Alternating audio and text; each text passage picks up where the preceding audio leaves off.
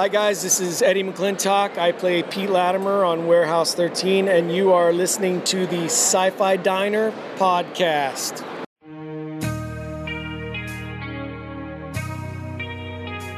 You're listening to the Sci Fi Diner Podcast, serving the latest news in sci fi multimedia. And now, your hosts, Scott, Miles, and Em. Your table is ready. Live long and prosper. This is the captain. We have a little problem with our entry sequence, so we may experience some slight turbulence and then explode. I got a bad feeling about this. Walter, put the cow away, would you? What is this place? It's a freak show.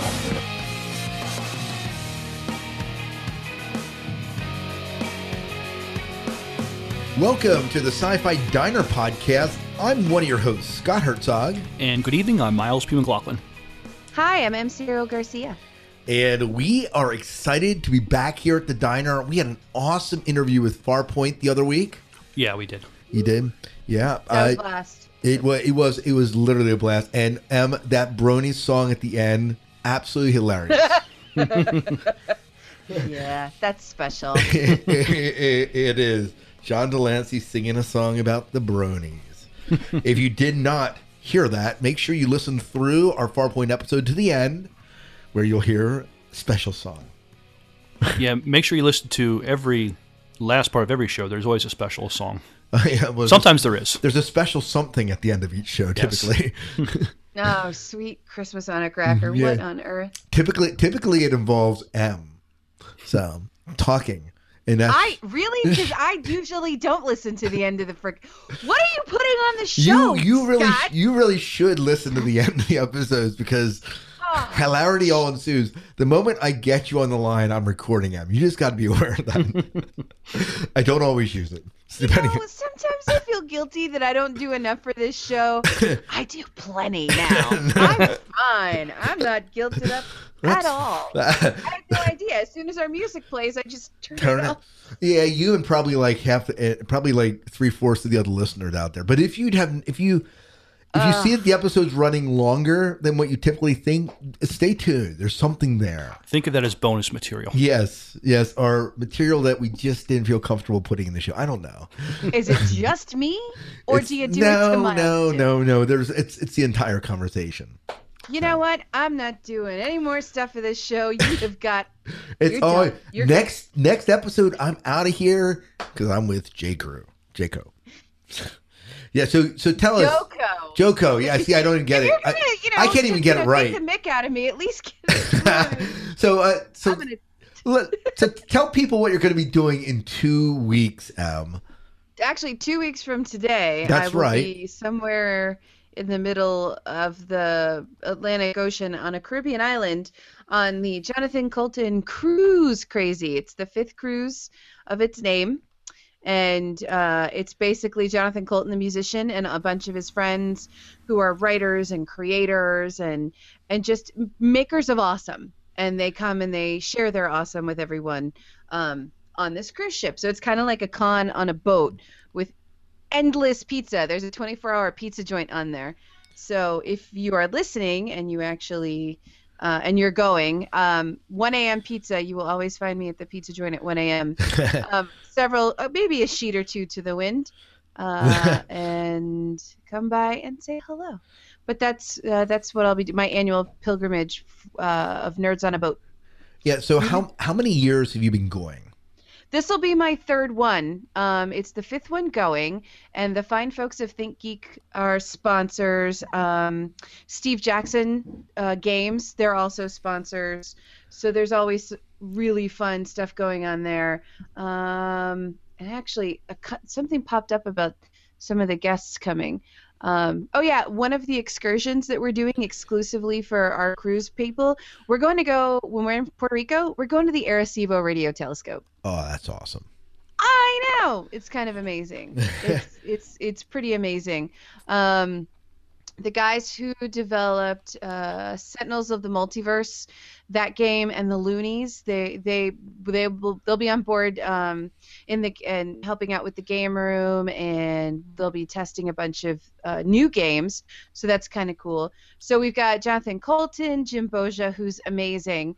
Um, I, a lot of folks, if you grew up in the '80s, Aimee Mann is going to be uh, on the on the boat playing wonderful, wonderful music, um, along with the fine people like Steve Jackson, Molly Lewis, David Rees, John Roderick, John Scalzi, and Wil Wheaton. My close personal friend, Wil Wheaton. Wil Wheaton is just the neatest guy and just so cool and just down to earth and and, and just a really sweet dude. Uh, all I can say is when if you ever get the chance to meet him, he's very cool and just be very cool with him you know don't walk up to him in the middle of dinner because that's just rude um, but just a sweet dude and yeah eight days on a boat With Will with Wheaton. cool amazing musicians and uh, and 24 hour pizza That sounds like a great vacation. I'd be and up for it. i don't have to worry about a designated driver because there's a captain That's awesome. I really hope you have a good experience there, Em. I'm hoping it's been kind of a crummy year with the whole like layoff and still looking for a job thing and and this had already been paid for so I thought you know if if anything it's the bright light at the end of the tunnel Right. and luckily like there's possibly a job lead where I'll come back from the cruise with a job but I'm just really looking forward to it because it's just it's really a lot of great people and a neat environment and I, I just feel like I'm in my it's like it's like going to a con so I just feel like I'm amongst my people. yeah. That sounds fun. awesome. Mm-hmm. I can never convince my wife to do it, but it sounds awesome. You never know. You, You never, never- know. There's never lots know. of stuff that goes on, and then there's kind of a, a parallel cruise. So JoCo's for the grown-ups, and they've started a kid version where it's a little bit more kid-friendly. So not so much focus on boozing it up and dropping the f-bomb. Not that that's all that we do. Um, but there's a family-friendly version of the cruise in the middle of the summer. Um, and that has the likes of like the double clicks. I think Molly Lewis is going on that one too. That one's it's a blast, and it's again like-minded people with but with their kids. So the kids are all doing fun nerdy stuff. So it's pretty cool. Awesome. Awesome. Now I didn't mean to be a giant advertisement for the event. Yeah. So, so buy your tickets to no. Well, the, so the cruise is sold out, but you can contact them. I think there might be a couple staterooms. So if you feel like dropping, you know, a couple grand for the in two weeks, give them a call. Yeah. You go to you and go. all the info's there. And then keep an eye out because it looks uh, uh, put out the information about JoCo Cruise Crazy Six in 2016 um, while we're out on the boat. So that's kind of cool. That will be awesome. That'll be awesome. Back to you, Scott Yeah. and Miles. Nice, nice, nice. Well, we're going to talk a little bit more about what's been going on in our sci-fi world when we hit the listener feedback show. Well, actually, that'll air before this episode. You you will have heard that already. But tonight we are cooking up a ton of great stuff at the diner, aren't we, Miles? Absolutely. So you want to tell us just a little bit about what we are cooking up? Sure. In uh, TV news, um, so there's discussions to uh, revive the X Files, and um, it, it looks like that uh, uh, Edward James Olmos is going to be on Agents of Shield, and that that's got to be cool. And in movie news, we'll have some trailers we're going to look at. Uh, we're going to look at the Ant Man and look at uh, Jupiter Ascending. We're going to talk about uh, what Batman versus Superman and That too, yeah. mhm. Uh, and, and this week in Star Trek, um, so the CW president wants Star Trek, and Star Trek Voyager this month celebrates its 20 year anniversary. And we'll have a uh, sci-fi five at five from our, our friend Raul, I believe. yep, and an interview with. Our interview with um, is it uh, Eddie McClintock? That's correct. Okay. Eddie, sweet, adorable, fluffy Eddie. Fluffy Eddie. So, um, Eddie. so yeah, we got a great menu uh, tonight. Yeah, it's gonna be it's gonna be it's gonna be good times. Mm-hmm. Before we uh, jump into that, let's show some love to the Babylon Project podcast first, and we'll have another trailer for a trailer. How do you call them? Promo, I guess, for the uh, Mm-hmm. another podcast a little bit later on. But these guys are they've just finished recording season one. There's five seasons of Babylon 5 plus 13 movies. So they have plenty of material to go through, but they just finished their first season of it. So if you haven't checked it out, make sure you check out the Babylon Project podcast. Awesome. Who's on that? Oh, well, we have Raul, who you're going to hear from in the Sci Fi 5 and 5 at the very end of the show, and uh, Jim Arrowwood, who is a uh, fellow podcaster from the Dune Saga podcast that I'm a part of. So, and he's contributed much uh, Yeah, so he- feedback to ours. yeah, he contributes to ours. He, um, uh, there's some good people there. So, good folks there. But, anyways, here's a trailer for their podcast. The Babylon Project was our last best hope for Scott. A self contained podcast, one hour long, located on the internet. A place of fun and discussion for Babylon 5 fans everywhere. A shining beacon in cyberspace, all alone in the night. It was the dawn of the 20th anniversary of Babylon 5, the year the Great War to free Bab 5 came upon us all. This is the story of the last of the Babylon podcasts. The year is 2014. The name of the place is the Babylon Project Podcast.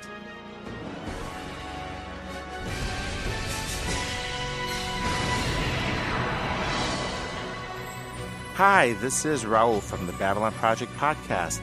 Jim and I would like to invite you to join us as we celebrate the 20th anniversary of one of the most important sci fi series of all time, Babylon 5. We'll be making our way through all five seasons with commentary and thoughts and a little bit of fun. Find us at the Babylon Project Podcast.blogspot.com or you can find us on iTunes. Look forward to hearing from you. And remember, no boom today, boom tomorrow. There's always a boom tomorrow. All right. Well, we're back and we're going to talk about uh, TV news first and move into some movie news and then into some Star Trek news here. And um, I guess I am up first. So the news hit that the Fox execs are discussing reviving the X Files. Um, so 2008, we had I Want to Believe, the movie that mm, got mediocre reviews. It didn't. It didn't. Uh, there were some diehards that really liked it. Then there were those that were not quite what they were looking for in an X Files movie. And Scully and Mulder kind of boated off into the wild beyond at the very end of it. Um, but I, I guess there's still some talk here of this. Um, what do you guys think of another X Files movie or another maybe reviving it for television? I think Fox is looking for. Well, they have it. They sort of have a hit show with Gotham. I know we, we've we've not expressed a whole lot of love for Gotham, but it still seems to be doing well for them. But I think they're looking for a hit and looking for something that that worked well for them in the past. And if it, uh, X Files could possibly, if it's done right, work work out very well for them. But then they might, you know, maybe give it less than a season and cancel like they cancel everything else. Yeah, maybe. And what are your thoughts on this? I don't know. I think I think with Sci-Fi Network coming out and saying we screwed up, we're really sorry. We've put on all this crap that our core people don't like, and we've we're we're we're trying to fix that, and so they're working on it. And I think Fox is realizing now with Agents of Shield doing so well, and a couple other, and the CW's got a bunch of stuff going on. Um, I don't know. I don't know. I just I, I think they're grasping and there's some things you can resurrect and some things you can't. And if they do, that would actually be really neat, but it can't be Scully and Mulder.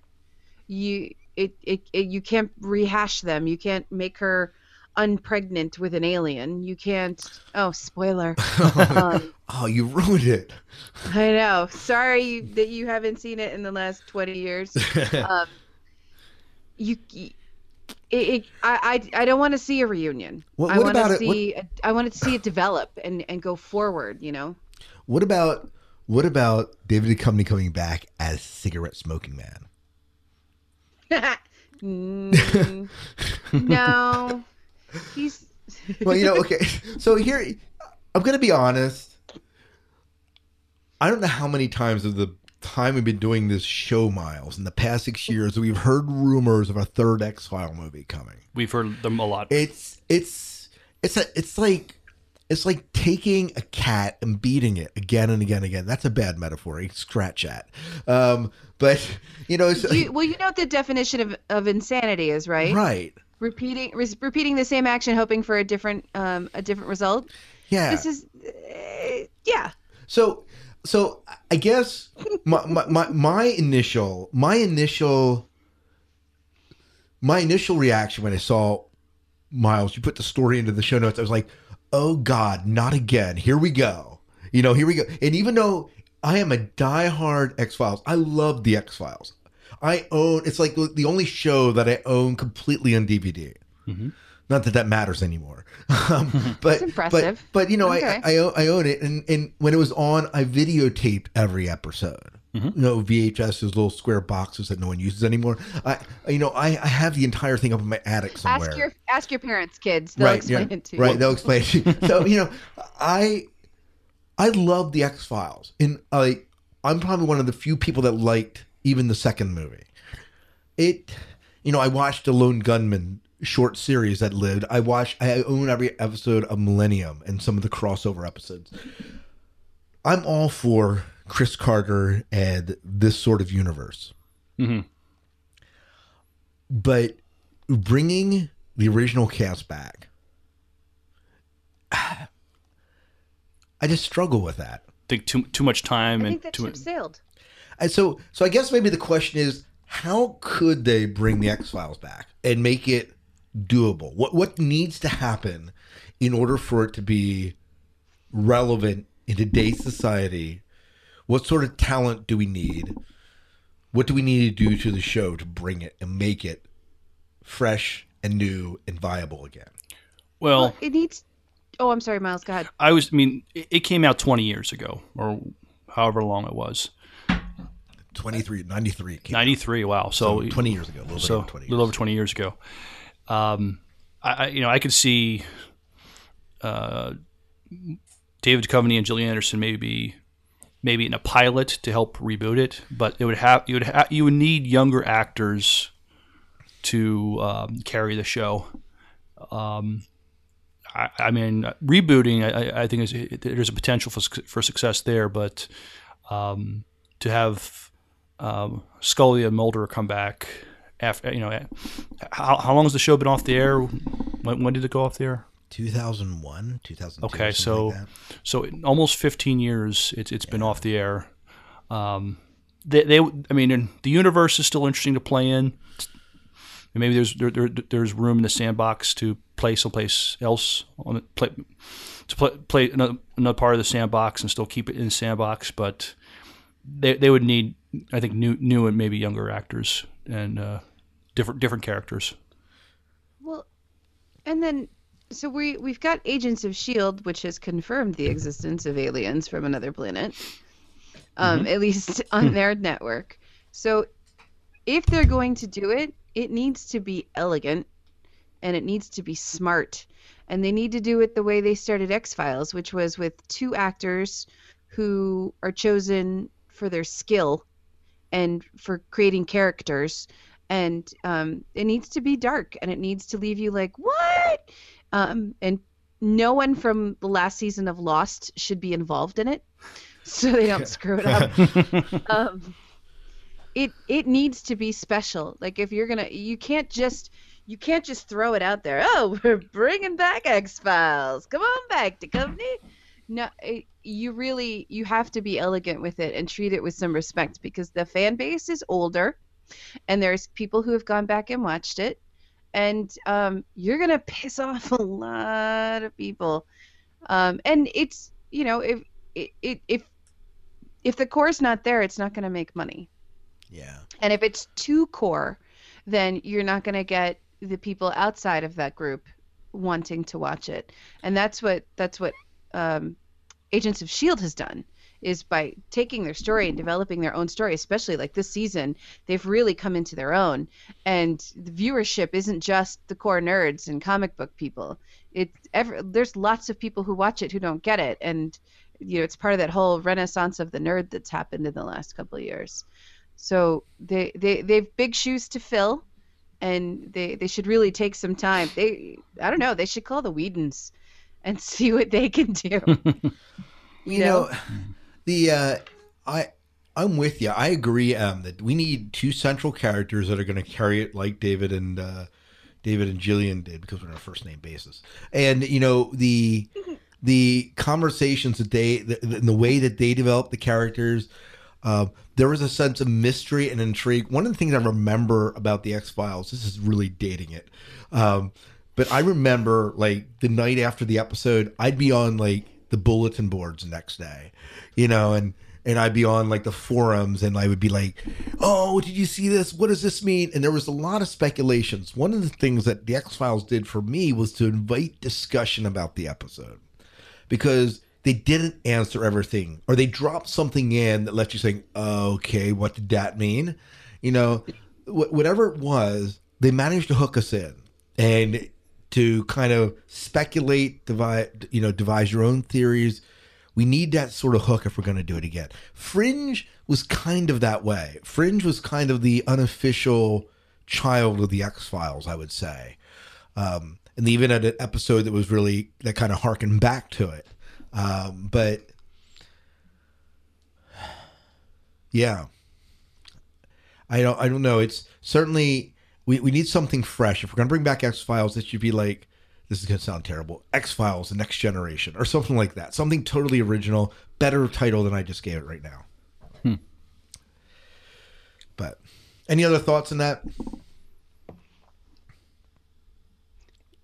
I think I, I we've just beaten this horse to death Yeah, again. yeah, yeah, No, yeah. Well, I mean, and, and it's the it's it's an interesting point, and um, actually, I'll bring it up amongst my collective of of of nerds that I belong to. Um, I'm curious what they think. Yeah, yeah. We've got some good opinions in that group. We mentioned Agents of S.H.I.E.L.D. We do have to talk about a little bit of news that came out regarding that over the past couple of weeks. We got news that our favorite, favorite Great Admiral himself um, is going to be uh, visiting Marvel uh, Agents of S.H.I.E.L.D. as a character, maybe a recurring character, but he's been cast on the show. That would be cool. So Edward James Olmos will be appearing, and the speculation is what do we think he's going to play? All right. And so the article we pulled this from, this came from Blastr, basically said this. Um, he, of course, is very mum about what he's actually playing when he uh, talks, but and uh, but he says this: there's two characters. He doesn't say it, but the article says one character that's speculated is someone called the Purple Man. Real name Zebediah Kilgrave. That's a great last name.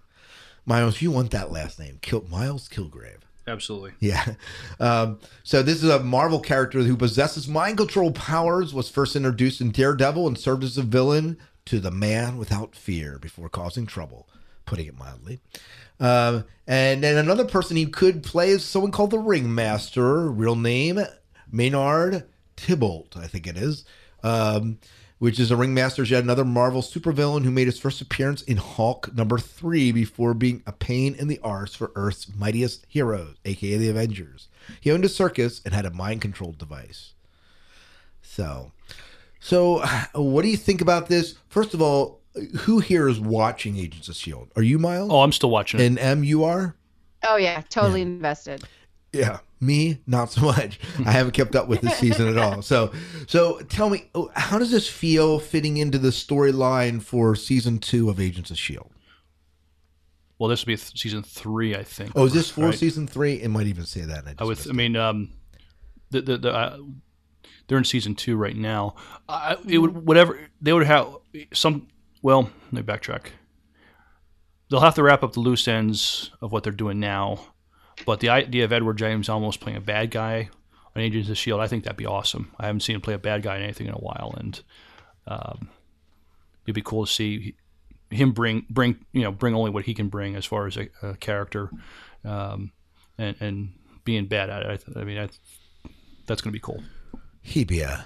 I would not want to be facing him as a bad guy. No, You know him. but being- but seeing him and uh, Coulson go at it, I think th- th- there's some really good possibilities there. He could be part of a tie-in, like so they're finishing up. all- They're they're they're getting there's the whole Hydra thing going on, and if it's a spoiler, it's been out for a while. So TS. Um, uh, with the whole Hydra thing, and then what's his name, the really hot guy, escaped. So there's there's that going down. There's a whole bunch of stuff going on that I think they need to reorganize themselves for. Um, well, there's the next movie coming out, so maybe the movie's got a hint as to what he's going to do since they do a really good job of leaving little easter eggs here and there but honestly i have i don't have an opinion i just can't wait to see him on the screen again the he's he's so transformative i've seen him in so many different genres of movies and tv shows that this it'll just be great to have him on television again he's an absolute talent and i can watch him over and over again and oddly enough i just started rewatching all of battlestar galactica Oh, cool. um, I'm on season two right now, or season two point five. Oh yeah. Whatever the, I'm like I'm like 18 episodes in. Nice. nice. That I got to rewatch that series. Again. Yeah, me that, too. That that that series was just awesome. I looked forward to that each week. Oh yeah. Mhm. So, yeah. Well, let's move into some movie news. We have, uh, well, what do we have? Uh, why don't you tell us here? Well, there's a whole lot coming on, you know, and the one when according to these notes that I don't have in front of me because I'm just riffing, turn page. Um, so the Ant Man trailer came out. Yay! Very exciting, very cool, interesting cast. I wasn't sure.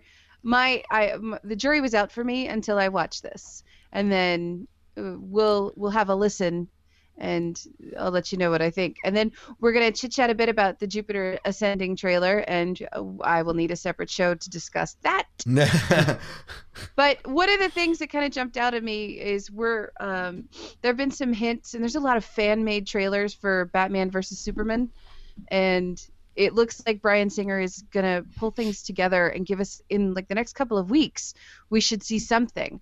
There's um, a lot of set pictures that have been leaked out, you know, and I say leaked with air quotes because I think they might be they they might be doing the whole like Star Wars thing where very carefully they're releasing secretly leaking stuff. Um, but it's not a whole lot. Um, I, I'm curious to see because I'm still having a hard time buying um, Ben Affleck as as Batman. Um, I don't I don't like when a named person gets a role like this just because he's a named person and i really really hope that he was selected because he can he can deliver um i feel like he got the role because he know, knew somebody or they're like oh well henry cavill's really tall and handsome. Let get let's get some guy who's almost handsome and really tall. Because that's there's none of those guys in hollywood that's for sure. Um so that's kind of neat. I'm I, i'm excited for that. And then and like a little quickie, George Lucas had a statement about the Star Wars um, trailer, and oh wait, did we care? Do we care? That he has an opinion? Um, it was kind of cute. He apparently saw it while he went to the movie. He was in the movies, um, and he saw it as a trailer that was showing at the movie theater. And his response was, "Yeah, it was intriguing," he said with a smile look, this is a family friendly show, so I can't say what I want to say. but um, uh, that's it's nice that he's acknowledging it. I I really hope that they're just focusing on creating amazing, and it's there's no one on the on the on the team putting this the Star Wars movies sitting there like in charge of you know you know the vice president in charge of what did George Lucas say. I, I I don't understand why this was a headlining news about Star Wars, but it interesting. So it's kind of interesting. Let's It's like, talk. uh, let's talk about that a little bit. I mean, I, I find it hard to believe that George Lucas would see the trailer for the first time in the theater. he doesn't like watching things on the internet. Well, no, not even that. You got to tell me that he, he he's a consult. He's a he's a like a he's a consultant for this entire series. Uh, Disney has kind of hired him as kind of this um, an advisor or someone that they bounce ideas off of. I don't know what his official title is, but like I know he, he doesn't know it. But you got to. It's ludicrous to me to think that that the first place he would have saw the trailer or any of the footage for that matter would have been in the theater. I would have think he would have been the first people Like to have seen it. I mean, somebody from they'd have flown him into Disney to watch it. I don't know. or they just was said, "Hey, we have the first trailer ready." You know, They you would know. have emailed it to him, or they would have, yes, you yeah. know, Mhm. messengered a um. They would have it, messengered yeah. a DVD over to him, what Mailed have you. Mm-hmm. I mean, it- for a while, so he is the creative. He's a creative consultant, and funny enough, there was like chatter where he actually presumed he might direct the movie. Oh no. So really glad that didn't happen. Yeah. Um, Well, I'm more glad that you. last- I'm more. I'm more glad you didn't write the movie than direct it. uh, I, he just it's there's no need. There's, Yeah. There's I, you know, I so. Do I care what Lucas thinks? Well, I guess maybe. I guess it is kind of his um, brainchild, I guess, and so his opinion of it, I can't say doesn't have some weight to it, um, but he's not really doing anything here. So I don't know. this is the first official, well, Star Wars movie he does not have his hands on, and so right. there, there there's some interest because of that that he he is not contributing to the script or the direction of of, of, of, the new movie, but um, um, yeah, that that's yeah. I mean, so yeah, I mean, I I I, be, I was curious what he what he thought of it, um, but am I still relieved that he's has his hands off of it mostly? Uh, very much so, yeah. Well, if he had his hands in it, we wouldn't be getting a seven, eight, and nine. So That's true. Uh, That's good- true. Yeah. I do. It's it's again. It, it's like when people say, "Oh, well, we're gonna bring back X Files, or we're gonna reboot this, reboot that." It's it's really good. Like, and some people didn't like the reboot of Star Trek. I found it interesting because I like the concept of someone picking up and running with a story or a concept and and using their own imagination to create that world or to interpret that world. So to have a world that we all grew up with and love so much in this new iteration is great, especially for those of us who grew up with the first 3 and then saw the fan film 3 we're we're hoping we're hoping for some awesome. I have really high hopes for it. It- it- the trailer's a little obtuse, but it's it's still leaving me wanting to know more. And I I I feel burned by George Lucas. Like he's like an ex-boyfriend who you still see at the gym. You know? I, I like the way you ex- put that. it's ex- like, oh, well, hey, you're still working on your tries. Shut up. Yeah. Go go flex something. I, I don't I don't I I would like to see this untainted and and really a new just a wonderful revival from a different point of view.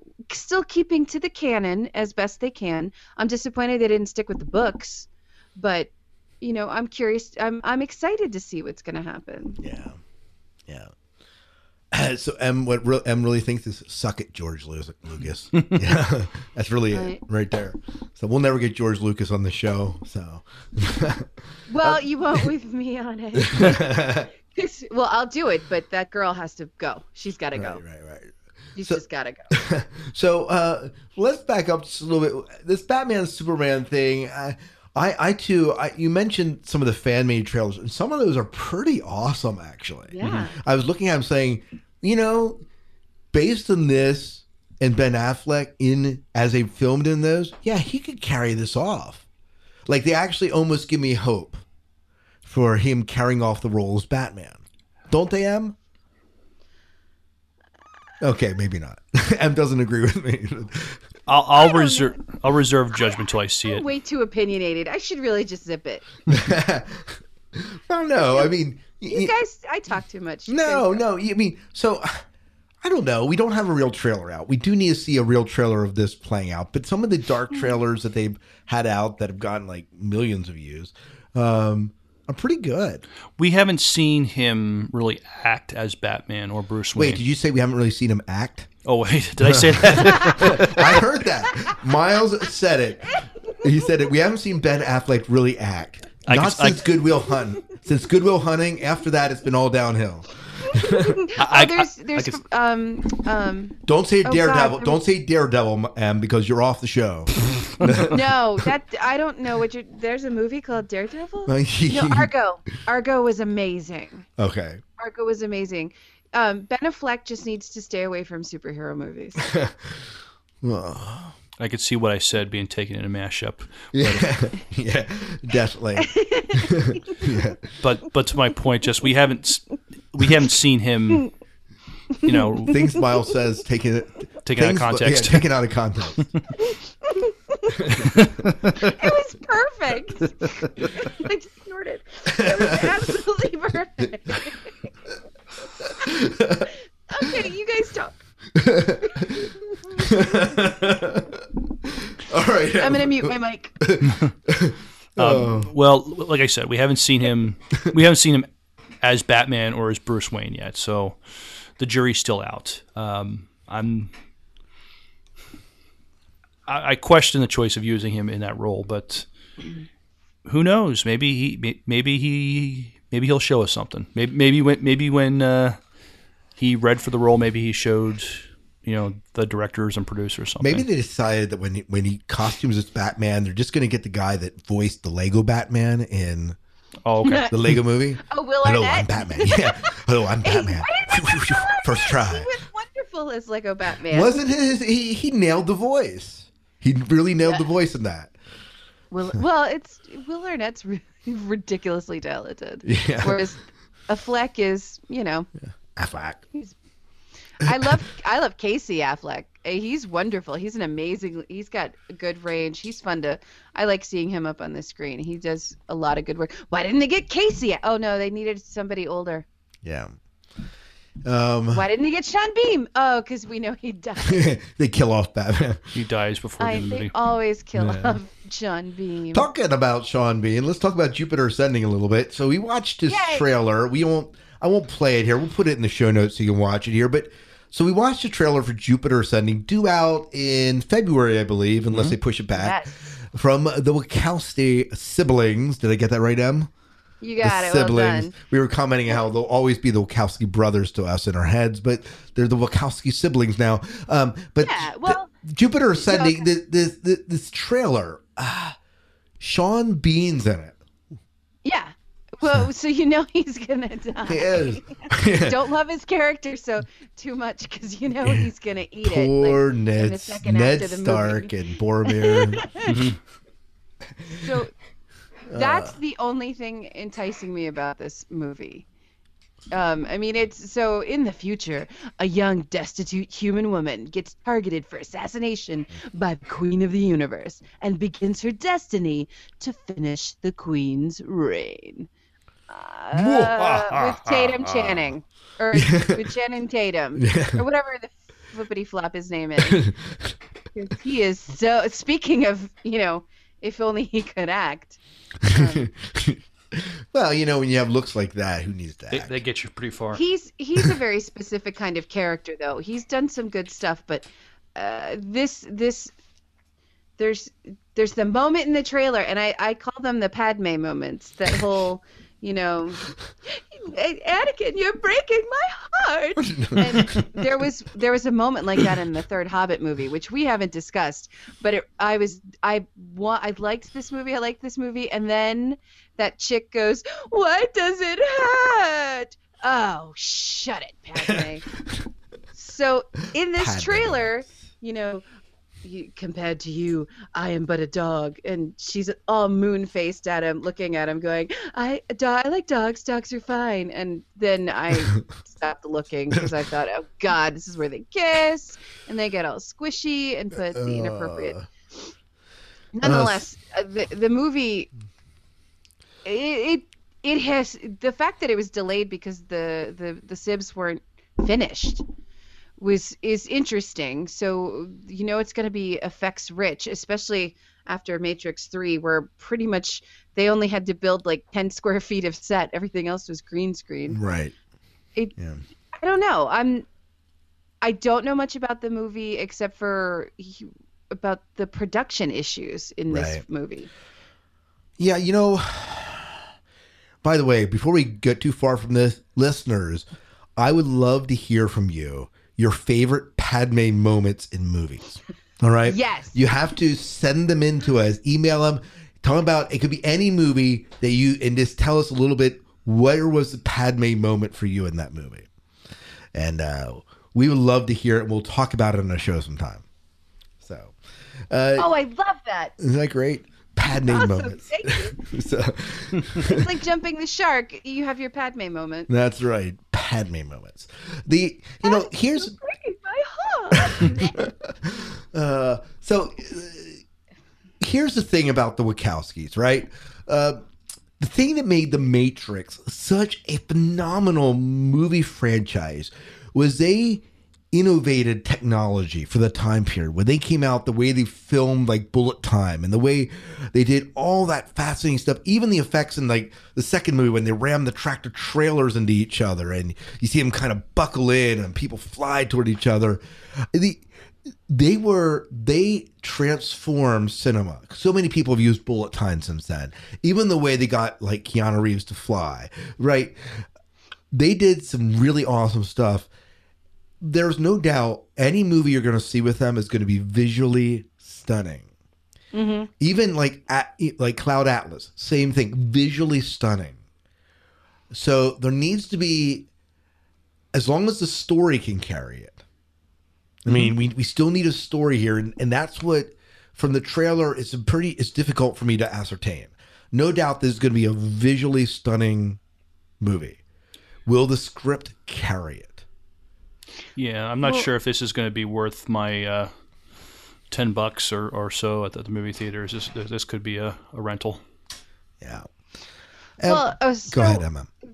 and it's it to me it feels like like to me whenever i listen to the band Styx, it feels like rock opera and when i watch this trailer it feels like a space opera so very epic-y everyone everyone's on the edge of their seat because they're about to die um and i it's written and produced and directed by the wachowskis so those two brains are pretty amazing and i i agree with everything that you said scott and more like it it's it should be beautiful but if the story's not there it's going to be it's going to be awkward Yeah.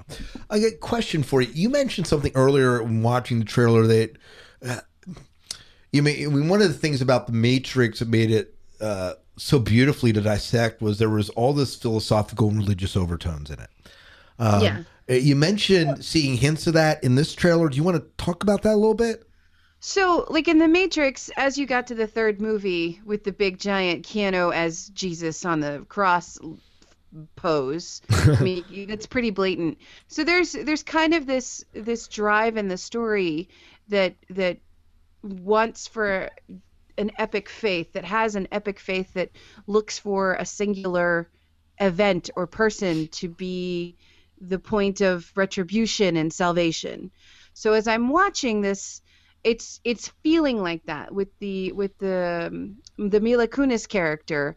They're the the way that the character the Channing Tatum Tatum Channing whatever his name is, um, the, way that they talk about her and and there's a scene where she's standing uh, on her front yard and all of these like this it looks like this beautiful flowers just kind of start rising from the ground around her and making this beautiful picture. Um, it's it it's a lot of imagery that I equate to the Matrix, and a lot of imagery I equate to a lot of Uh, a lot of representation of religious people and re- religious icons and events. So I I was getting that that feeling from watching the trailer. I was getting that vibe of this is another, you know, group of people needing to rely put their faith in a singular a singularity a person an event timing a planet to for salvation and it, it's a storyline from a lot of things but it just reads very ah, very overly like relig- it feels religious to me. But and religious probably isn't the right word. It just feels it i get the same feeling that i got out of the matrix. And it's just from the trailer. And it, i mean i could watch the movie and it'd be completely different but the just the way this particular trailer was put together i'm getting that vibe which can work really, really well in film, or it can go kind of wonky. And I don't dislike that. I think it's beautiful when it's done really well. But yeah, then there's the cheesy line, "I am but a dog to you." I like dogs. Uh, All right. Really? Just if, if there are any future filmmakers, writers out there, please watch the Star Wars fan films and any scene involving Padme, almost any scene involving Padme. Wait, any scene involving Padme and Anakin in the same scene. Do not recreate that, Right, right. Don't do that. or do it smarter. Yeah, or do it better. Uh, anything you want to say about the Ant Man trailer? Uh, we liking, we loving it, we hating it. I'm intrigued. Yeah. I'm digging it. Yep. I'm we digging come it. up? I Can, love- Can we come up with a better name? Yeah. Yes. Oh, how great was that? That beautiful build up, build up, build up. Uh, comedic relief, and boom, the name. It was. It's just so. I like it. I'm hoping for some comedy in this in this superhero movie. It looks like there will be. Yeah. D- Michael Douglas just. I, I feel creepy listening to his voice. Oh, voice. I know. It's he's. It's pretty amazing. uh man, I haven't seen him act in anything in a long time. Yeah, me neither. So it'll be good to see him in there. Well, he's been fighting cancer and he's come back from I think two different kinds of cancer. It's impressive as all get out. Yeah. Absolutely impressive. Yeah. Um there's some really great people in here. There's really neat and I IMDb kind of spoiled something for me which pissed me off when I went to look it up. Um Hayley Atwell is listed as Peggy Carter. Oh, okay, that'd be nice. Yeah. Yeah, I nah, it's my own fault. It is absolutely my And own now you spoiled it for our listeners. Thanks a lot, Em. no. Yeah, you're welcome. Uh, well, let's. looks good. Yeah, it does. It does. I'm looking forward to it.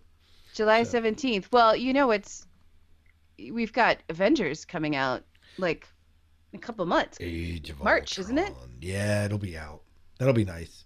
That'll be good. You don't sound excited. I am. I am excited. So I'll see it in theaters. I am.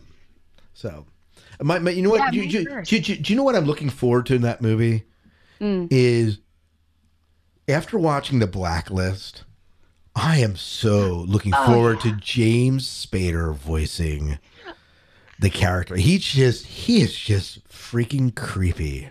I feel physically violated every time I hear his voice. Just, I was rewatching The Office and he was on there for a little while and I just got oogied out. He's he's so amazing. He's He got such incredible. a depth.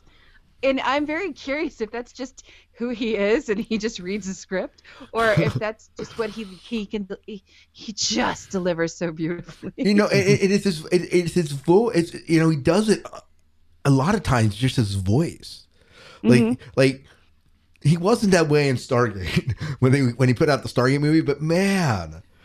Man, is he ever that way with like in the blacklist? And then you watch, and you, like you watch the trailers for the Avengers. You're like, oh, you know, you put know. no strings. In, you put no strings in me, and I'm like, ugh. Someone He's- needs to put strings in him. He, he's come a long I mean, way my- since the I've Brat got, Pack like, movies. um, goosebumps even thinking about it. I'm not even hearing it in my headphones, and I've got goosebumps. and it's really funny because I remember James Spader in the movie Mannequin in the 80s, where he was this real bumbling store manager who was just ridiculous. And here he is. His career has been wide and bizarre and interesting and and I, I love it. I and I loved him in in Stargate. And then he just kind of continued on this path of being you know creepy McCreeperson and it's just wonderful. I think he was in Pretty in Pink with uh, Molly Ringwald also.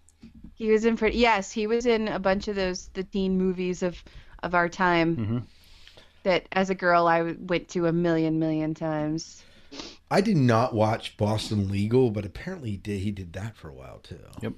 he w- yes so that was he was great in that with um And the practice. with the he was in the practice too. with, with Denny Crane. Yeah. Um, yes, Bob, fantastic with him.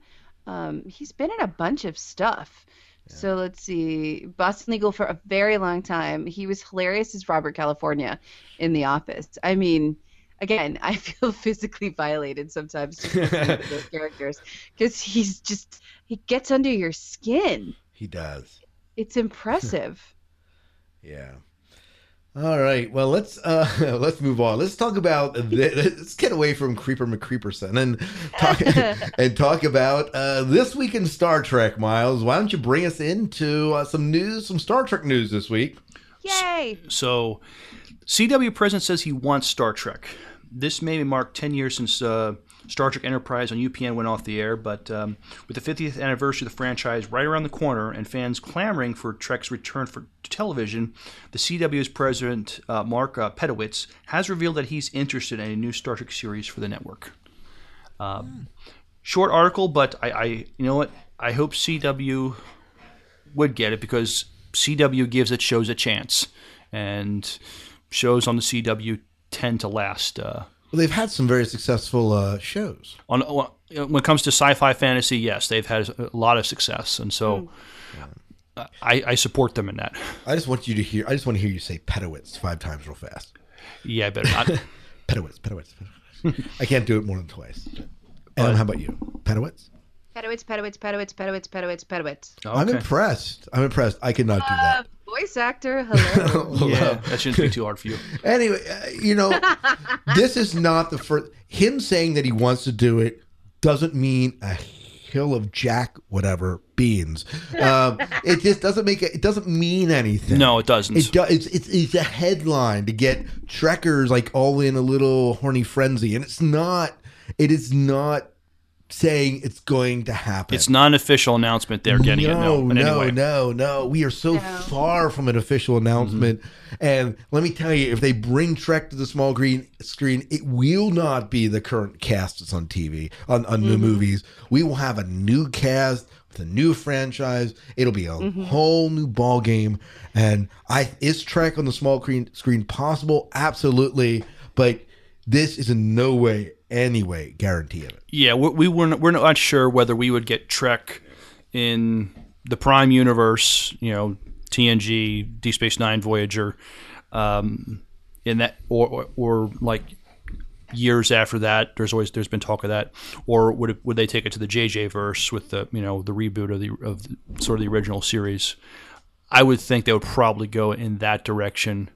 Um, because that, that, that seems to resonate with a lot of the newer fans of Star Trek, and I would be okay with that as long as it's good. I, I don't care where, where what universe they they put it in, um, but for Star Trek to to flourish, for it to um, to continue to, to to grow, it needs to come back to the small screen. Getting getting a movie once every few years, it's nice.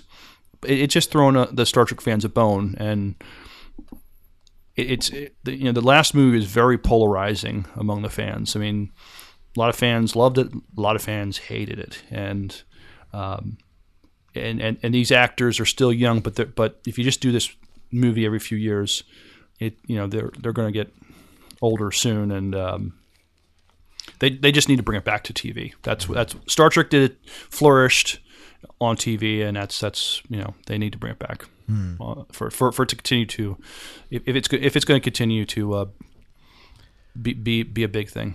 I think with the whole like parallel universe thing they've been doing, that they should do like a Star Trek sliders mashup. You- you know, each episode they're going into like a different parallel universe. They did do that with an episode with Worf uh, in, in, in next TNG, where he he was sliding between universes. Oh yeah, they did. I remember Mm-hmm. that. I remember that. But they should like make the entire series like each each each. It'd be like the Stargate. You know, each each each week you have like a different. They're somewhere different. That's it. The Just story of the week. Yeah, story that of would week.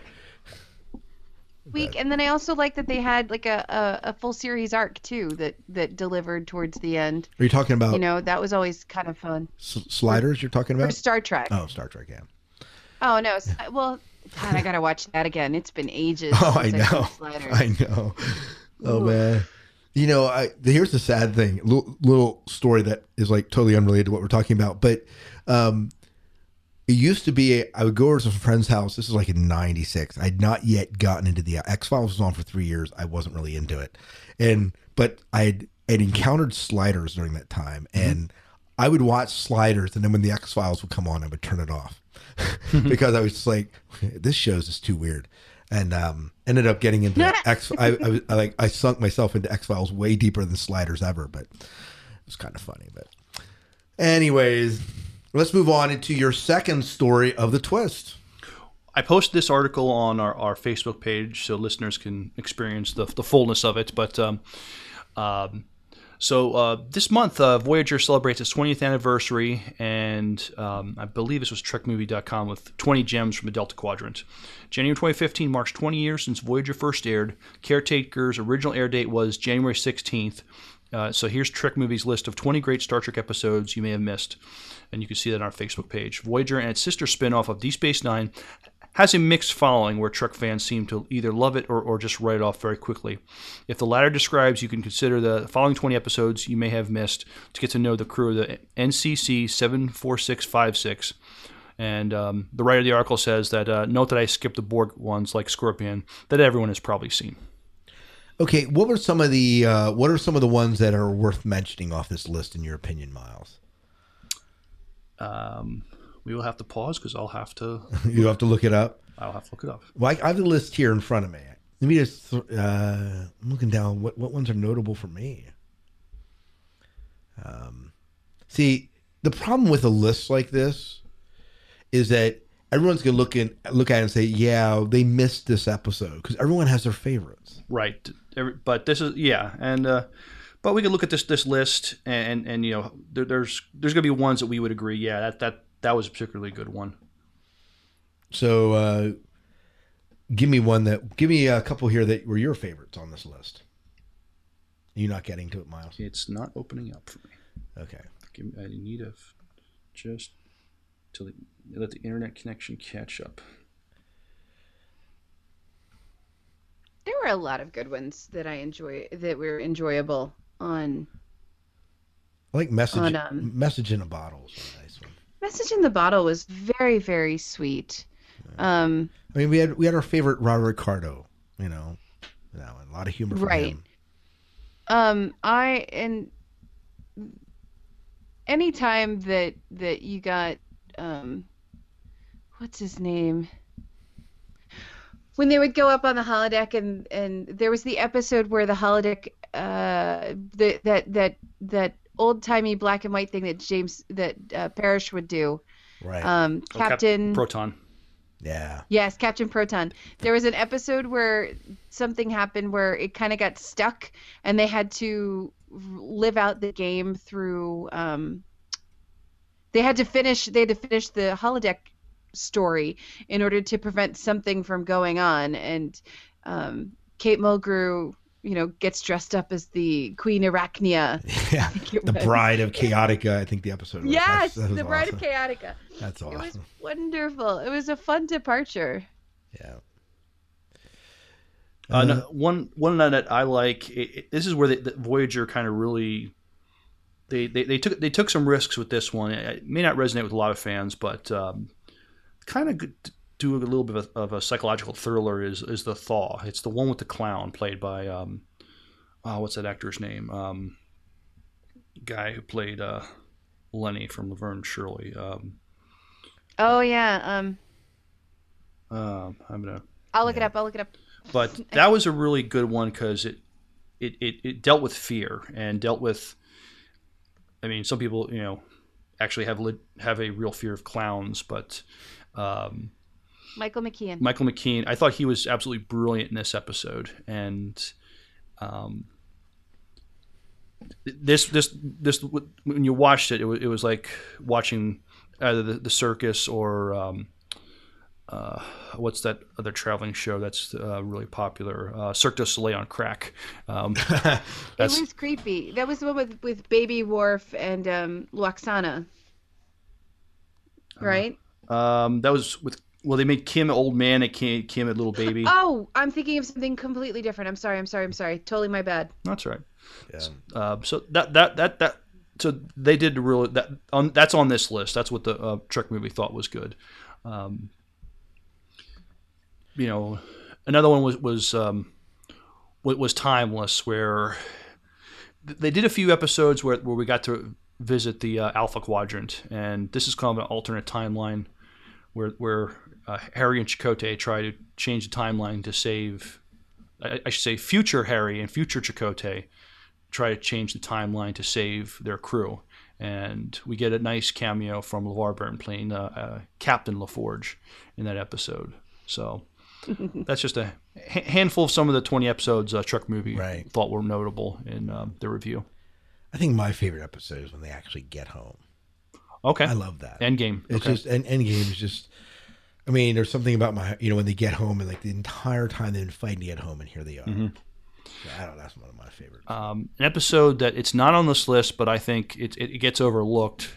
But it, it's not just good Star Trek; it, it's good um, science fiction. Um, I think it was the season two episode "Deadlocked," is where they they're trying to avoid the um, Vidians, and they get in this this um, nebula or, or cloud or something like that, and somehow the, the ship and the crew all get duplicated, and so you have two Voyagers and two Janeways and two of everybody. Oh, okay, yeah, that is good. And um, through through some good leading and misdirecting, you think the episode's going to end this way, but then something happens at the end where it, it ends differently than you expect, and um, they kill off a major character. But because the show got because in the show that the, the ship and the crew got duplicated, this major character this major character's duplicate joins the uh, um, the crew. So You can spoil it. It's been 25 years. yeah. Yeah. Okay. Well, they, they kill Kim off, and uh, they kill they killed the, Harry Kim off the poor Harry Kim off the yeah he, well, he, it was he, an accident. yeah well he, he was the Kenny from uh, you know you know uh, of uh, of Star Trek. They, they, he would get killed and be brought back many, times. um, but so they, they they they kill him off, the original Harry Kim, and they bring the duplicate Harry Kim on. He escapes because the, other Voyager gets invaded by the Vidians. Um, but it's too bad they never. One thing they, they never did was they never addressed that in following episodes. It was like after the episode, they sort of re, re, hit the reset button. Everything was fine. Right. Right. Yeah. But yeah, 20 years ago, um, Star Trek Voyager uh, debuted, and I, I remember at the time I couldn't get it. It was on on sa- satellite network uh, because UPN. Remember that old network that's no longer you know Right. they merged with the you know with the WB and now it's the CW. Uh, but um, they weren't on cable yet, and so I remember the NBC network was going to air Voyager on Sunday nights at 11:30 p.m. and I'd stay up and watch it you know, because because I wanted to see it so bad. Yeah. I was still working at um, Paramount's King's Dominion. Oh, and so we nerded up and collected everybody together to watch the, the episodes. Um, That's awesome. That was oh god, that was a long time ago. Let's not talk about it. uh, well, I believe that brings us almost up to our interview. Uh, we have our interview coming up with Eddie McClintock, and we will be uh, at Jen. Uh, Jen. Oh my gosh, M. Uh, I was thinking Jen from New York, but M. Um, had a chance to sit down and chat with him at New York Comic Con. We'll talk about that in just a second here. Before we do that, we want to sh- uh, sh- share another promo for a podcast called the Gatecast that I understand. Miles, you were you you were just on some episodes that were released by them. Yeah, I um, I was on. I reviewed uh, two episodes with them um, a few months ago, and, and and we finally aired it. But um, it, was, it was a Stargate Atlantis episode, a two-parter, and I'm having a brain fart at the moment, so I don't remember which one it was. But uh, it was a uh, it was the one where uh, Richard Dean Anderson guest starred. So uh, it was a and and so did. Um, uh, Robert Picardo. But yeah, I had a good time hanging out with uh, Mike and Alan from the Gatecast. And if you're if you're a Stargate fan, you, you need to check out their podcast. They do a fun podcast reviewing all the episodes of Stargate. Um, they're in the tenth season of Stargate SG One right now, so they'll be wrapping up that pretty soon. And I think they're they're still in the second season of uh, of Stargate Atlantis. Yeah, very cool. Well, here's the uh, promo.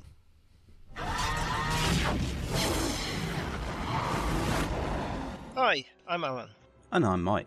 We are two guys with far too much time on our hands, exploring the tales of Stargate Command episode by episode. With commentary about our favourite SG team's adventures. You mean the girly kick ass team from Atlantis? No, we are talking about Jack O'Neill, Sam Carter, Daniel Jackson, and Teal'c. They make up SG 1 along with General Hammond, Dr. Fraiser, and Walter. who lead the human race towards new worlds where people have certainly been before and some of them for a very, very long time. Then there's Sheppard, Taylor, McKay, Ford, and Ronan, who explore the Pegasus galaxy. And on board Destiny, Rush, Young, Eli, Greer, and Scott. Each week, a new episode will be discussed along with news, birthdays, and listener comments. Visit the website at gatecast.co.uk. Search for us on Facebook, Twitter, Google, and iTunes, or via your preferred podcatcher. Join us and enjoy the adventure that is Stargate SG 1 Atlantis and Universe. Gatecast, by fans, for fans. Stargate Forever. All right, we're back, and we're going to about to share with you our interview with Eddie McClintock. Uh, M, tell me about it. You were at New York Comic Con. You ran into this guy. What was it like? So I was at New York Comic Con, and I ran into him. there we go. That's um, nice. Thanks, Sam. that's it. That's, that's all it. happened. That's it. bet. So I was at New York Comic Con, and I saw that he was there, and I went up and he was really super friendly and i had mentioned that we um, i mentioned the show and we did an interview and he remembered which was really sweet and he because he and i had chatted about something a little about my dad and the the the spanish the the telenovela episode of the show and he showed us this picture and he remembered that and i told him so we had a little problem with the file and it didn't load you know, is there any chance we could schedule some time to talk with you? And he said, yeah, just come back tomorrow. Oh my God, you're the best. He was absolutely delicious and really hilarious. And, and, and I had, between the first time we talked to him and New York Comic Con, I had seen the, the episode where they're in, they're stuck in the um, telenovela. I, my, my dad would have loved it. Um, I was crying. I, it was so funny and so well done, and they worked so hard it was he had mentioned that it, that's the hardest thing he'd ever done in acting it's just to have because 90% of that script's in spanish and he doesn't speak spanish and so it, it, just was really cute. Um, so we had a nice little chit chat. It's not super long because uh, he offered to do it right there at his signing table. And um, he was he's he's eddie mcclintock. The dude is made of puppies. He's just the sweetest guy. It was I was very very lucky and really really grateful that um, he was willing to give us some time. And it was funny too because his little manager was like, "Well, you know, uh, yeah, he's only got like ten minutes." And then Eddie kind of turned his back to him and mouthed to me, "Take as long as you want." Thanks, That's awesome. Thing ever. Nice. Really talented dude. I can't wait till we see him in something else. Yeah. I remember at uh, Shore Leave that year, he was actually, you know, he during his downtime, he was brushing up on his Spanish, and I thought when you and I talked to him, he showed us some pictures from when, when they aired the show. I thought that was pretty cool. He was kind of giving us a sneak preview of of the Telemundo. Episode. Oh yeah, there was the cast picture of them all dressed up in their in their um, telenovela characters. he kind of reminded me of Erik Estrada. Yeah.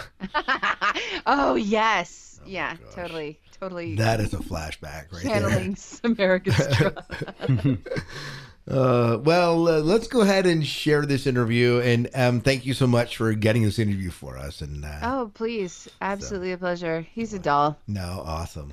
So, without any further ado, here is our interview with Eddie McClintock from Warehouse 13.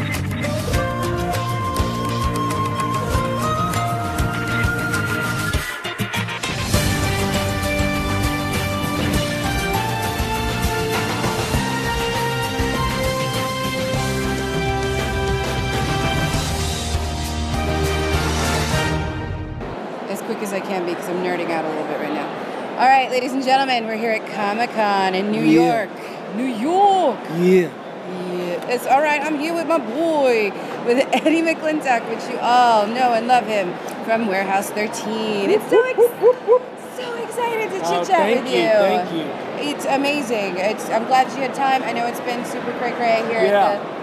How, how's the con going for you? It's good. I mean, you know, I, anytime I can travel to New York City or anywhere in the country or in the world and meet people that have you know given me a a career and an opportunity to send my kids to a private school and uh, indoor plumbing at the house. You're welcome. Which is yeah. And so thank you. thank you. No, thank, thank you. you. So uh, you know, I got that going for me. So it's been good. Awesome. So tell us how uh, how Warehouse 13 came about for you. Well, you know, it, it, I got an audition through my agent and my manager, and I read it, and it looked like it looked like fun, but it was a lot more serious. It was a lot more in the vein of X Files, the the original script. And for me, I always like to um, like in a movie like True Romance, which is very you know very serious. Like I love Quentin Tarantino because he writes comedy into his dramas. So I when I auditioned, I um, I put some comedy into my audition that, that wasn't necessarily there. And uh, the exec producer told me months later after I'd gotten the job, excuse me, he goes, you know, your audition was very entertaining, but I didn't think it was right tonally for the show. So I wasn't going to move you forward in the process. And the casting director said, let's, let's take him in, you know, as, a, as an option. And um, the uh, head of sci-fi saw my work and my, my test, and that's the way he wanted to go with it. So um, that that the the line um, I made cookies, you know, in the pilot. yeah. Um, when I go ooh, I mean that that kind of became the beginning of that side of Pete, where he wasn't just a, a straight down the line, you know, Right. Secret Service agent. I think it, you brought a humanity to it. Like, it's just there's just a level of joy that when, you can tell when the when the actor's having a good time with a with a with a piece or with a character, Right. and then the relationship and the chemistry between uh, between all of the cast is amazing. Oh, yeah. Amazing. Is there like tell us about that? Well, you know, Joanne and I kind of just started out that way when I was when I was at my test. Um, I was kind of freaking out because they um, it appeared as though they were going to give the job to someone else. I started freaking out, and, and I didn't know her at all.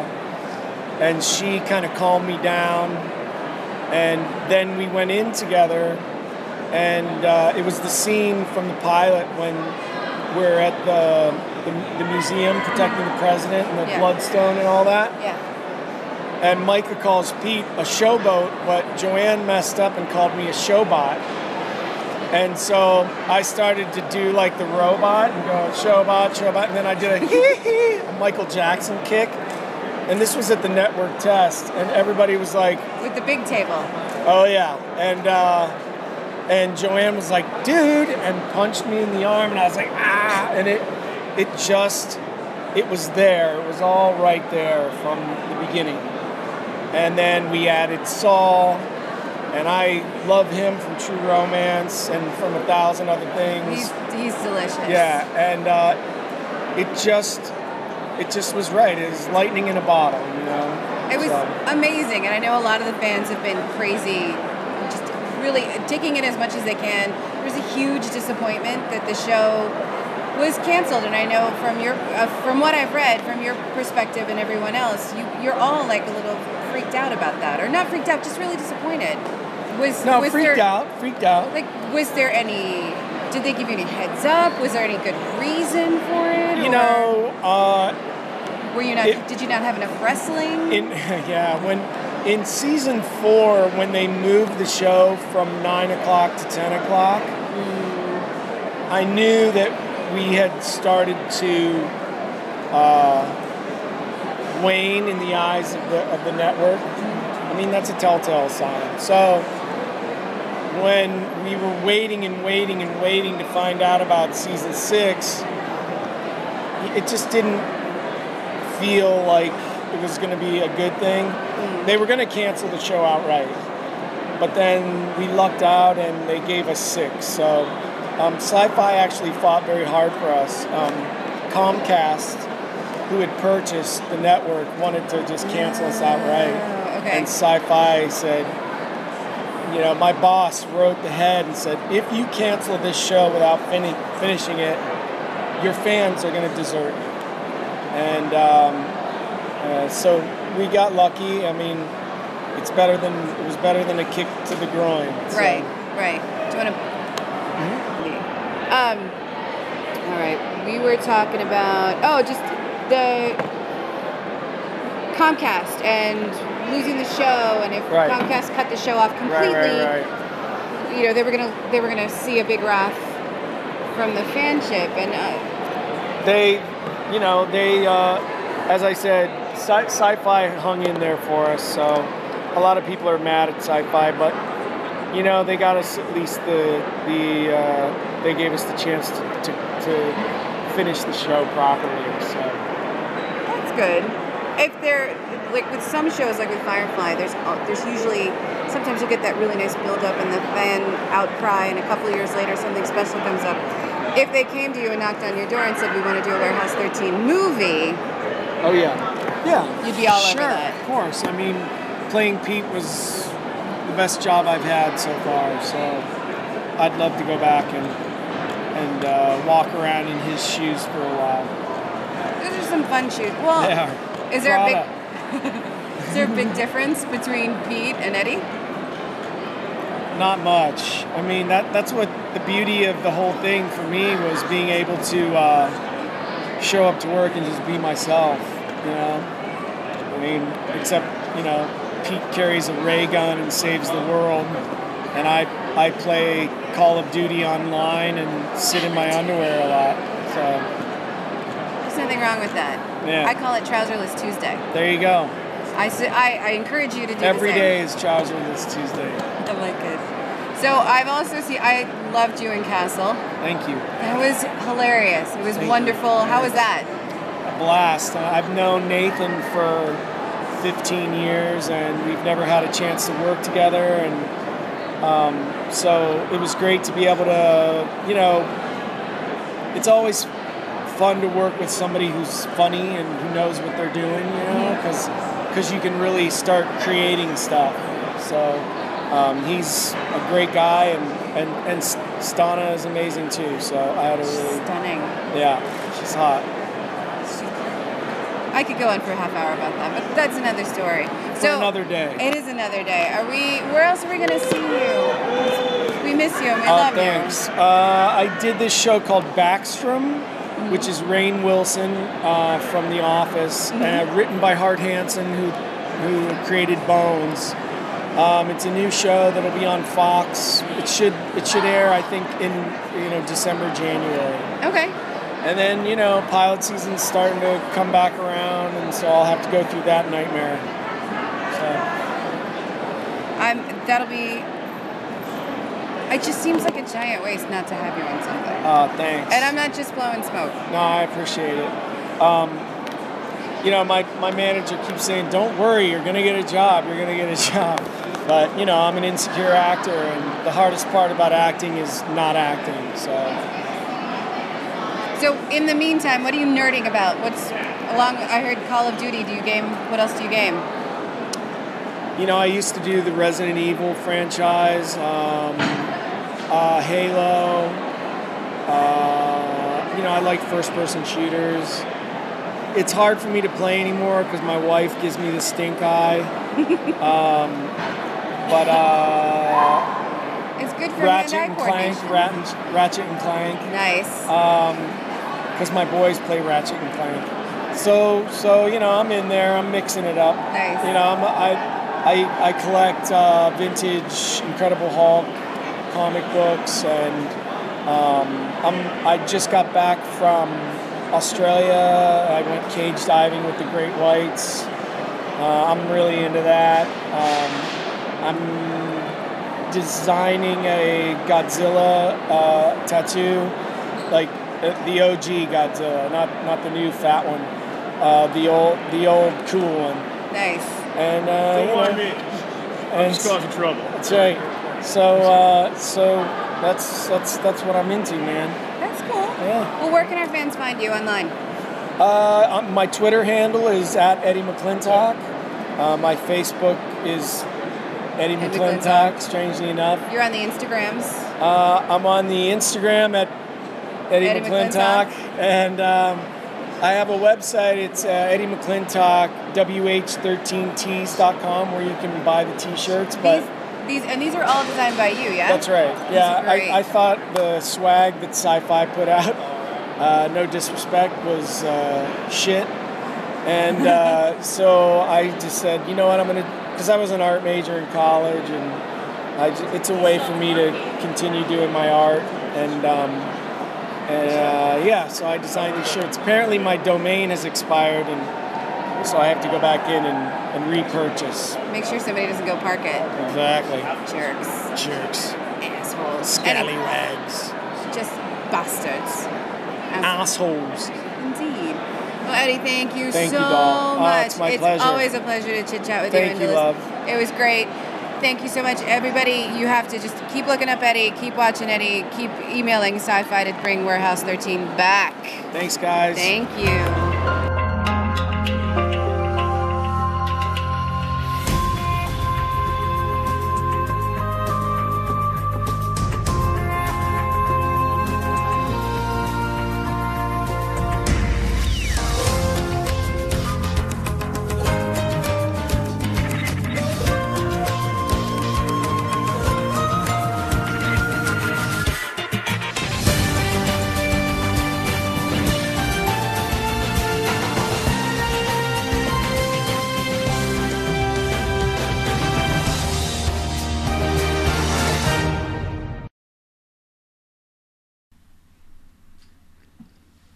All right, we are back. Hope you enjoyed our interview with Eddie. Eddie, Eddie, first name basis since we've kind of saw him three times now, and uh, literally. And uh, but we have some special dessert tonight, and this actually came in quite some time ago, and it's timeless, so it doesn't really matter. But it is. I feel bad because Raul, Raul from the Babylon Project podcast sent this in. Oh, I don't know, end of October, beginning of November, and we are only now playing it. Probably because we haven't done a regular show since then, where we've done kind of a traditional show tonight. And uh, but here's a sci-fi five and five from Raul, and it's this top five sci-fi TV themes. All right, cool. So uh, let me go ahead and play that, and then maybe we can talk about that after the end. Hi there, Scott, Miles, and M. This is Raul from the Babylon Project podcast with a five in five for you. Tonight, I am going to present my top five sci fi opening themes. In reverse order, coming in at number five.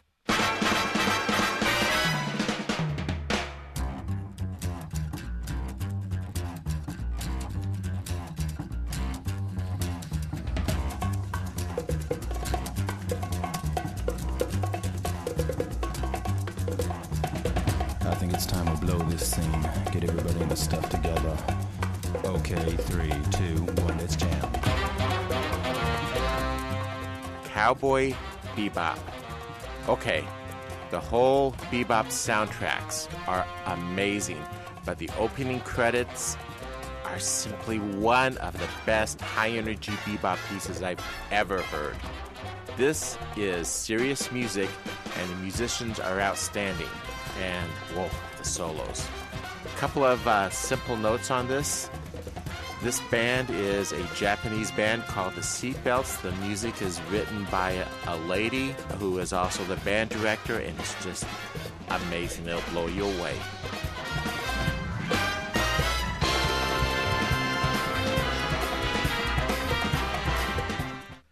Number four, Star Trek, the original series. The operatic Space. vocalizations with the jazz theme, it was groundbreaking in its time. And of course, there's William Shatner's opening voiceover. That's just a to classic. strange new worlds, to seek out new life and new civilizations, to boldly go where no man has gone before.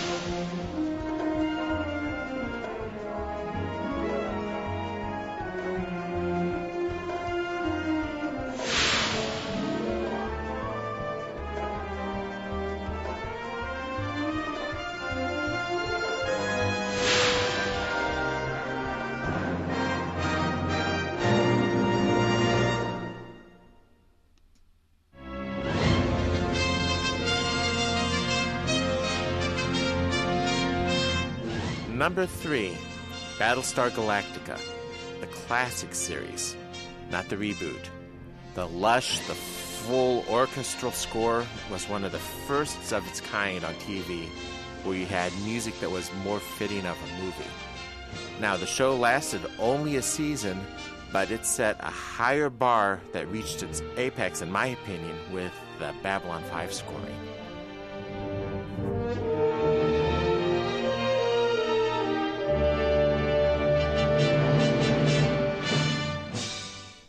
Number two, Jonny Quest. Now, you know, some people may think of this as just a cartoon, but watch the show, it is certainly sci fi. It broke grounds in many areas, and one of those it broke was this incredible jazz opening.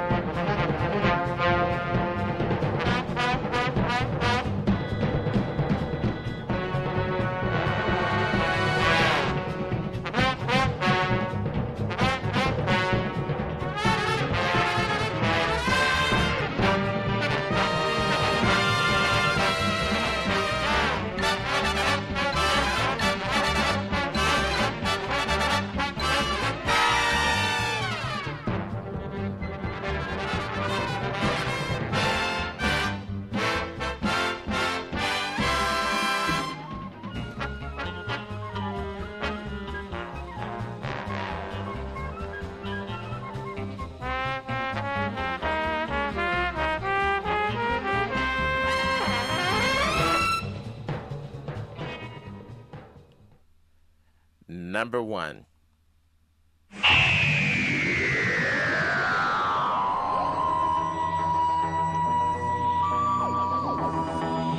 Doctor Who, of course. This theme song has survived for 50 years largely unchanged. Going for an electronic opening the way they did was certainly considered a major innovation. They didn't have modern synthesizer equipment, so they had to craft the notes, cutting, splicing, playing with analog tools, using oscillators. It was just a complex piece of work that recorded this beautiful classic theme that has stayed with us since 1963. This is when, if you want the history, you need to look it up on Wikipedia. It's fascinating.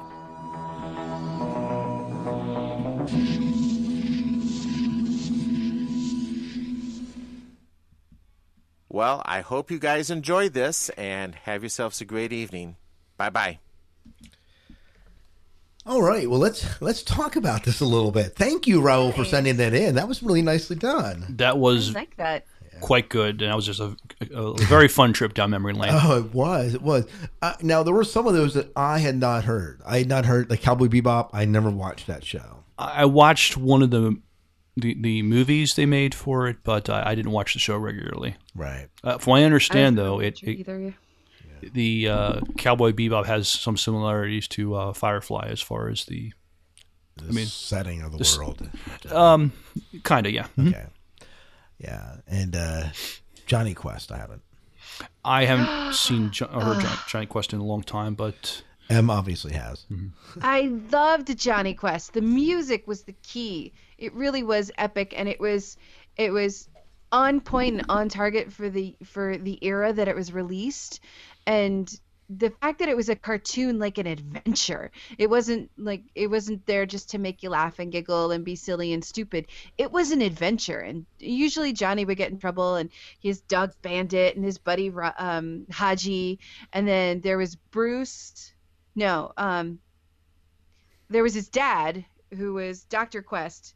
I can't remember his first name, but then there was the other dude, Race, who like the five of them were always getting into some sort of mix and it was great.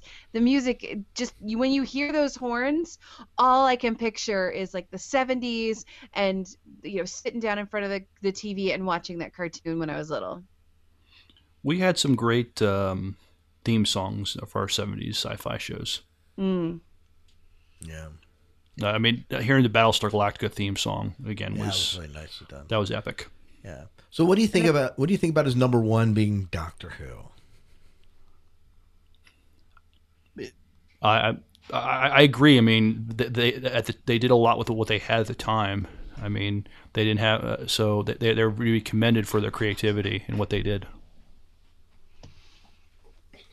I think that it's it's it's it is a pivotal piece that as the Doctor has evolved and changed, so has the so has music and musical instruments and musical styles.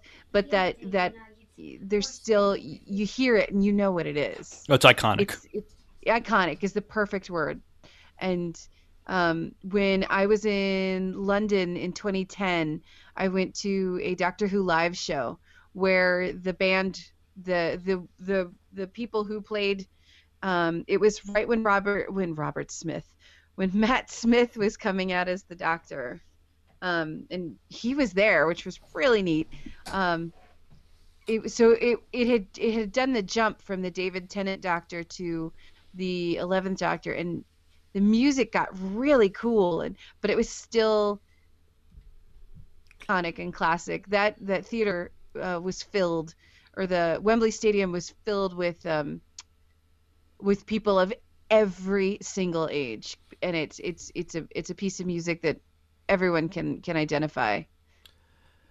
Yeah, there's there's no doubt that this like if if you watch it like so he he played the original theme. You could tell that it was the Mhm. original one.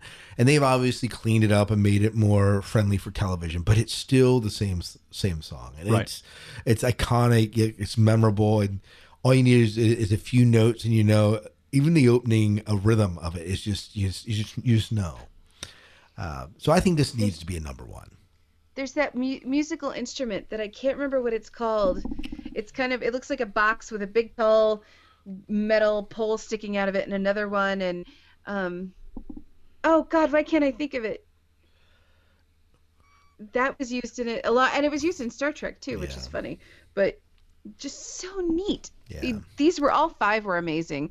The Battlestar Galactica one is also great. It was I didn't really realize that when I think back, it was a an absolute full orchestra, full orchestration piece, and I don't I don't think I'd ever heard that for a theme song for a television show. So, any, in your opinion, uh, let's any honorable mentions uh, as far as TV themes that you think maybe aren't not negating his top five, but any that you might have uh, thrown into a list if you were creating a list. Just give me one because we're lo- running long here. Um, let's see. I think um, Star Trek Voyager's theme song is pretty good. I thought you were going to say Enterprise. I was going to throttle you. What if I did? yeah, I'd have throttled you. No. um, but I, no, I, I really like the Voyager um, theme song. Um, even uh, Battlestar Galactica, the, the, the, the, the reimagined series, I thought a lot of the music for, I for that. one miles. I can't. do- I can't do just one. I can never do just one. The Voyager one is is handsome. It's abs- it's elegant. It if Kate Mulgrew was a song, it would be that theme song. There you go. There you go. How about you, Em? Uh, it's a song that would be an honorable mention for you. So for me, just because of being a child of the 70s and 80s, it would be Believe It or Not, I'm Walking on Air. I never thought I could feel so I love it. Greatest American Hero. I mean, it Oh, was yeah. a cheesy show, but that song is that song is. I mean, I still know the words. That's really bad. Um, I, I I like that it wasn't epic and huge. It was just poppy and cool and neat. And you can't if you you play it anywhere and someone's gonna go, oh my god, that's a great song. I love that show. I think for me, it has to be the X Files theme. That that there's something like right now it's still set as my ring. It's like my, my, when I get a notification of an inbox, if I have my audio on, it'll play that song. I, I just I just there's something about that song. I, I've I've heard that in different versions over the years and uh, some re- some remixes of it, and it's just so hauntingly beautiful. So for me, so that's but It's creepy. It is it is, creepy. it is creepy. But anyways, those are our. But Raul, thank you so much for sending it in. It is awesome. If you haven't done so, make sure you check out Raul's podcast, the Baba, the Bob, the Babylon, the Babylon Project podcast. So make we'll sure take you- it out in post. Yep. Yeah. but- the Babylon. Uh, but no, it'll be it'll be uh, it, it's, it's what the Babylon. Crack me up. Anyways, we should get out of here. Thank you so much for tuning in to us tonight. We appreciate it. until next time. Until next time, good night and good luck. We'll see ya. Do your dailies. Thank you so much for visiting the Sci Fi Diner. We hope you enjoyed the food, the service, and the conversations. If you'd like to share your thoughts regarding what we've talked about, or tell us what you're watching or reading, flip open your communicators and contact us at 1 888 508 4343 or click the SpeakPipe link at sci fi diner podcast.com or send an MP3 or typed email to sci fi diner podcast at gmail.com. You can also join the conversation on our Facebook fan page at facebook.com slash sci-fi diner. We'll share your thoughts on our listener feedback show. You'd like to support the diner beyond the conversation, you can always throw some coins in the tip jar at sci-fi diner